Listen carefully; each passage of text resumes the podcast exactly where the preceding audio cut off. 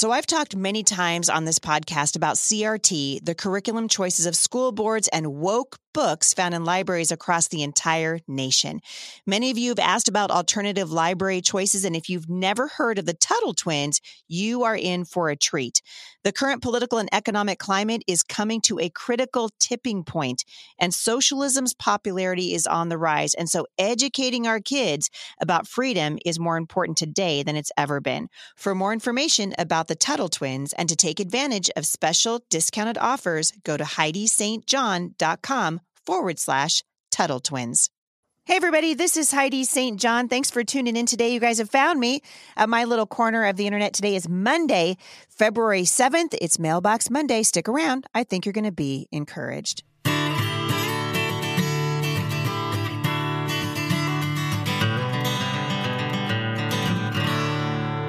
So today is Mailbox Monday, and I'm going to go ahead and just start going through your questions.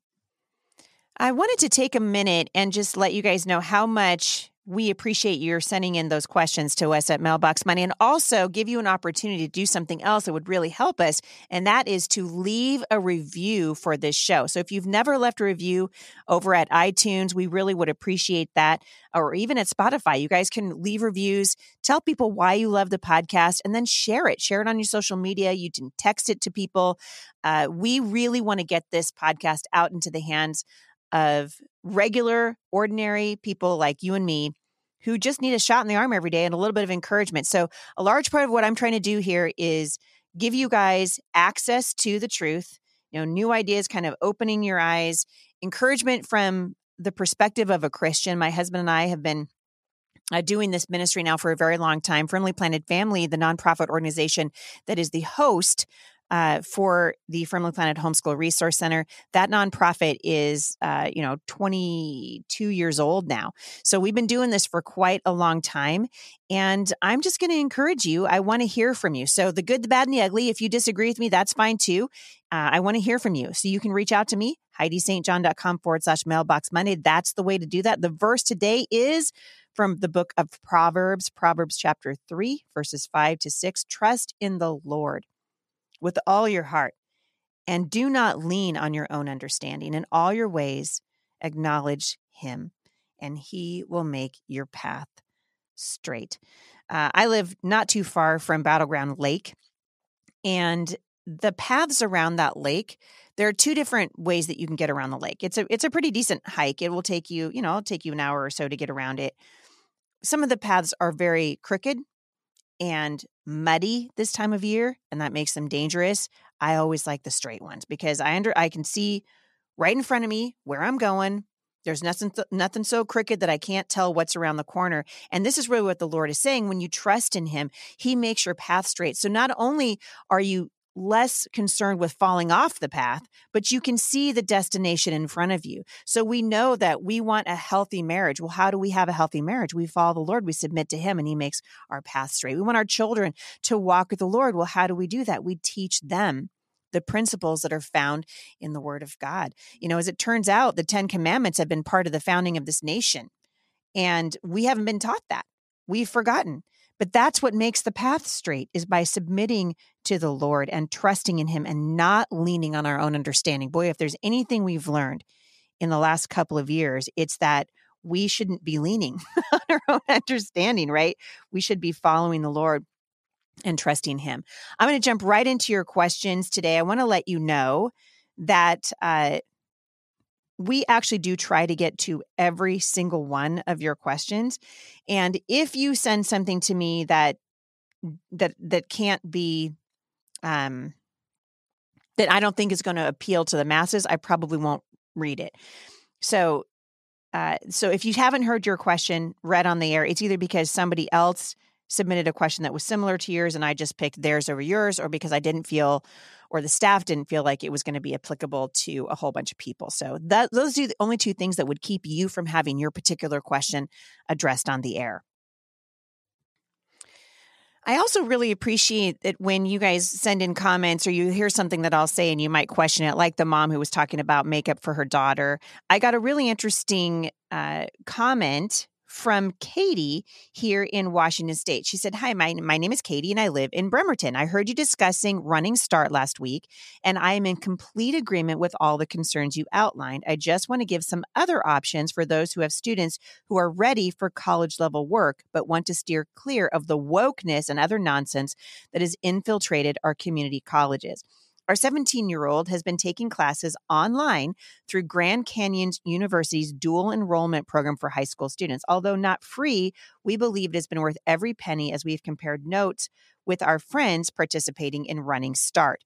One example was the basic communications course where my daughter was taught critical thinking skills and how to properly scrutinize claims when crafting her speeches, whereas at the community college, her friends were subjected to content that was centered around inclusi- inclusivity and equitability, and all the other craziness has become so prevalent today. This has been a great fit for her because she takes two classes every seven weeks, leaving time for her to take part in co-op electives, youth group, dance company, and even have a part-time job in the studio. Additionally, our son enjoyed Liberty University's EDGE program online that was similar. I agree wholeheartedly that college and high school is not the path for every student, but there are alternatives to Running Start. I hope to get to meet you someday and enjoy listening to your podcast during my treadmill time. Well, if you're on the treadmill, uh, Katie, I'm impressed, right? I've, I finally got myself back into an A, uh, an exercise routine that's working for me with my crazy busy life right now. And so I'm always encouraging people are telling me, hey, not only am I listening to your show, I'm exercising. So good for you. We want to take care of our bodies. A couple of things. I really appreciate you pointing this out.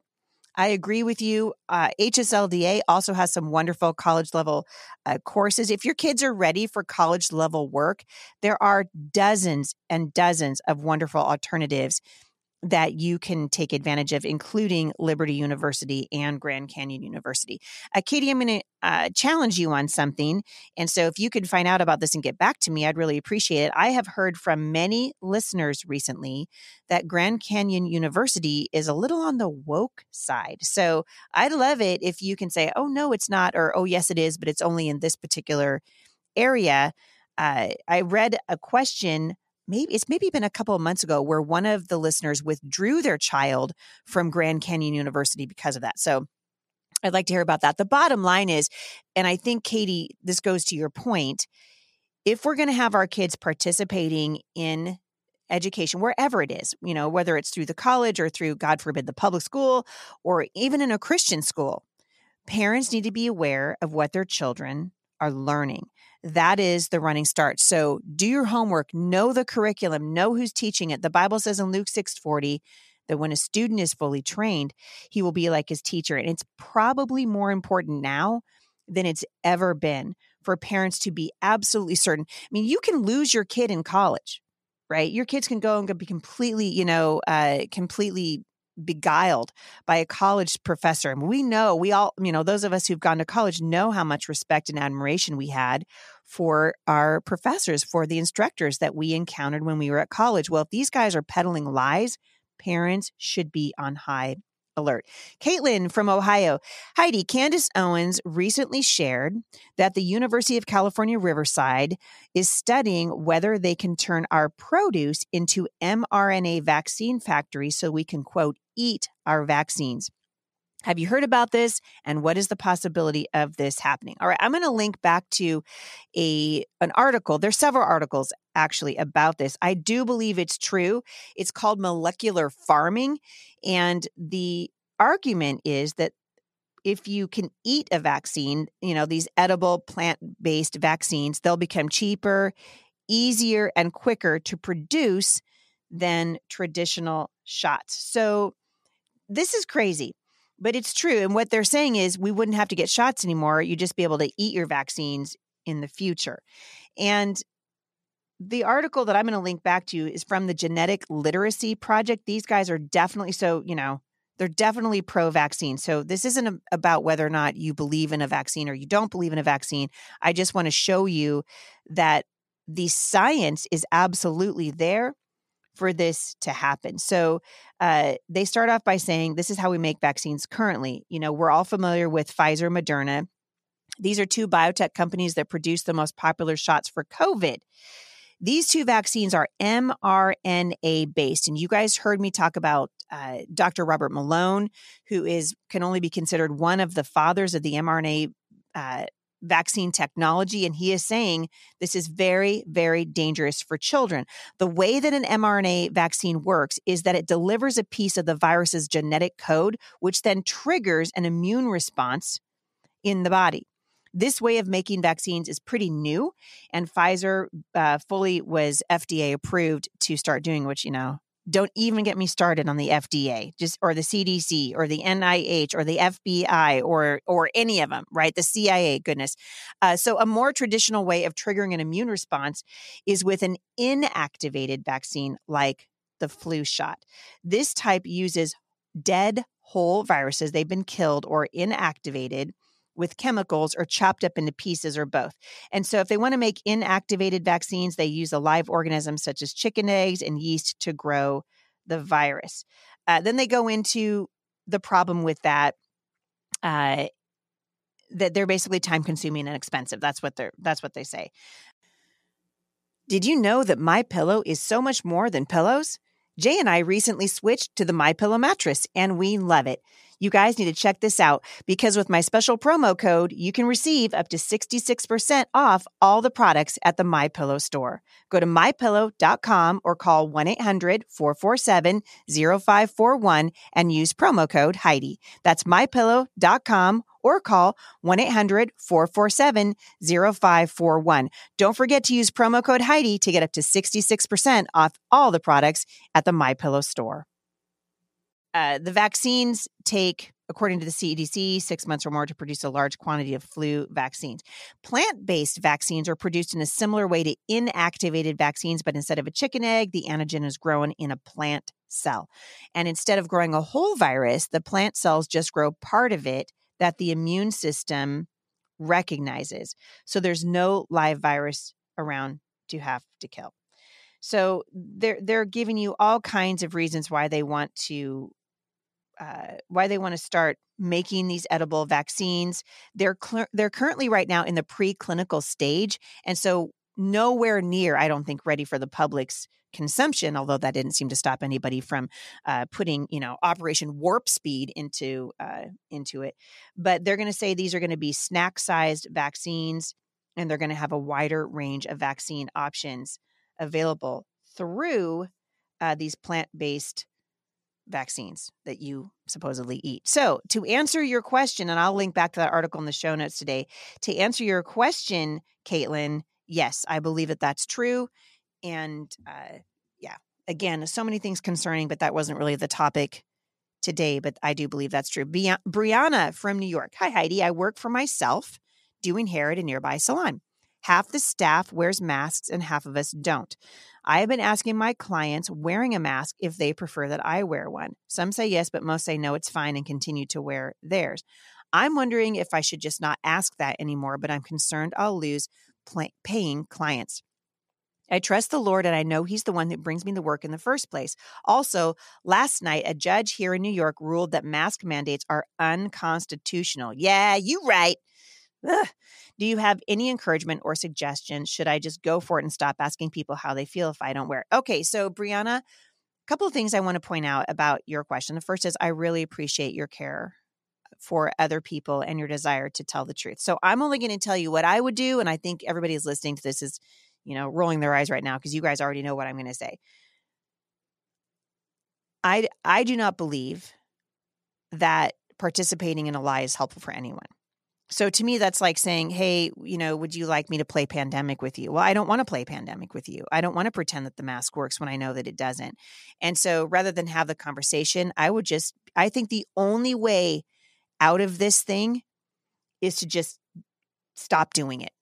I really believe that's the that's the only way home. The only way we're going to find our way back out of the the darkness and the lies and the sadness and the oppression and the stupidity of this is for us just to stop participating in it altogether. And so it's why I told you, you know, a lot of you guys think that I'm just this super unafraid, nothing ever bothers me, you know, mom who just goes everywhere without a mask. Well, that's not actually true. I don't like it any more, any more than you do. When I was at Costco the other day, I'm telling you what, just the anxiety and just, I'm waiting for someone to yell at me. But the fact is, I will not participate in this. The only time I ever wear a mask is to get on a plane. I know a lot of you think that that's, uh, that's hypocritical of me, but that's how I know that you don't fly for a living. So a lot of you are in a position where you have to wear the mask at work. And to me, that's a different That's a different thing. So if you're not being forced to wear that thing right now for work, I would say I wouldn't participate in it at all. All right. Debbie from Idaho has a question about the Sabbath. She said, Heidi, observing the Sabbath is one of the Ten Commandments. So obviously it's important to God. I do understand that we are no longer under the law, but I still don't understand why we don't honor this commandment and follow it, especially since we honor an attempt to follow the rest of them. So the so it begs the question, you know, what is the Sabbath? Well, the Sabbath is the seventh day of the week, and the children of Israel were required really to rest in remembrance that God created the universe in six days and then rested on the seventh day. However, this has been, uh, I think, misinterpreted, and it's become kind of the linchpin of some Christian groups. And so then the meaning of the Sabbath has gotten confused. So there are several Christian groups, such as the Seventh-day Adventists, who view the Sabbath as the day of worship, and this is the day which Christians should attend church and worship services. These these groups typically also teach that no work is to be done on the Sabbath, so the concept of a day of worship is sometimes more emphasized than a day of rest. Well, originally, the Sabbath was a day of rest, and that purpose was retained in the Mosaic Law. So under the Old Covenant, sacrifices were made daily at the tabernacle. Uh, the, quote, worship was continual. And there were special commands given to Israel regarding a sacred assembly that was to be held on the Sabbath. So the keeping of the Sabbath was a sign of the covenant between Israel and the Lord. I'm going to read to you now directly from got questions dot org, and I'm going to link back to two articles, which I think are excellent. Uh, as we discuss this, the New Testament records Jews and converts to Judaism meeting in the synagogue on the Sabbath. Obviously, no work, with no work being done on the Sabbath day, the Sabbath day would be the ideal day to have organized worship services. However, the New Testament does not command that the Sabbath be the day of worship. No church is under Mosaic law. The church, as you just alluded to in your question, is under the New Covenant, the church today. This was established when Jesus was uh, crucified on the cross and resurrected. The Bible nowhere describes Christians setting aside the Sabbath as, as the day of worship. The only scripture that describes Christians in any sense meeting on the Sabbath are, in fact, pointing to evangelistic efforts at Jewish synagogues, which do meet on the Sabbath day. The Bereans, Uh, as noted in the book of Acts, particularly in Acts seventeen, studied the scriptures every day. And that's what we should be doing. That's the heart behind MomStrong International. And First Corinthians sixteen two both mention Christians meeting on the first day of the week, but there's no evidence in the New Testament that the apostles or the early church in any sense observed the Sabbath as the prescribed day of worship. Uh, I think it's true that Christians, typically what we know of in, in the modern church, Uh, have corporate worships, uh, worship services on Sunday, which is the first day of week, in celebration of Christ's resurrection, which according to Matthew twenty-eight, Mark, Mark, Mark sixteen, and Luke twenty-four occurred on a Sunday. So it's important to understand that Sunday is not the commanded day of worship either. There's no explicit biblical command that either Saturday or Sunday be the day of worship. And in fact, uh, scriptures such as Romans chapter fourteen, verses five and six, which says one person esteems one day as better than the other, while another esteems all days alike, each one should be fully convinced in his own mind. The one who observes the day observes it in honor of the Lord. The one who eats, eats in honor of the Lord. You guys see what I'm saying? Uh, Colossians chapter two, verse sixteen says, therefore, let no one pass judgment on you in questions of food or drink, or with regard to a festival or a new moon or a Sabbath. So Christians have the freedom to observe a special day. Uh, God's desire is that we worship and serve him continually, every day, not just on Saturday, not just on Sunday. So I'm going to link back to some of these articles. There's a wonderful article uh, on the Sabbath day and on keeping the Sabbath that I will link back to in the show notes today. But this is a great question. And these are questions that I would say are not ones that carry eternal significance. I don't like to see the church divided over them. We have so many issues that are very, very important inside of the church and out right now that Christians need to be on the front lines of. This is not what I would consider to be a frontline issue. So I would be, uh, I would be careful with how you handle that. But I hope, I hope that that helps you. It's certainly, you know, these are conversations that we have uh, talked with our kids about, but I want to keep you back always to Scripture. And I'm going to end there today again with Colossians two, verses sixteen and seventeen. Therefore, do not let anyone judge you by what you eat or drink, or with regard to a religious festival, a new moon celebration, or a Sabbath day. These are a shadow of the things that were to come. The reality, however, is found in Christ. And Romans fourteen, verse five says, one man considers one day more sacred than another. Another man considers every day alike.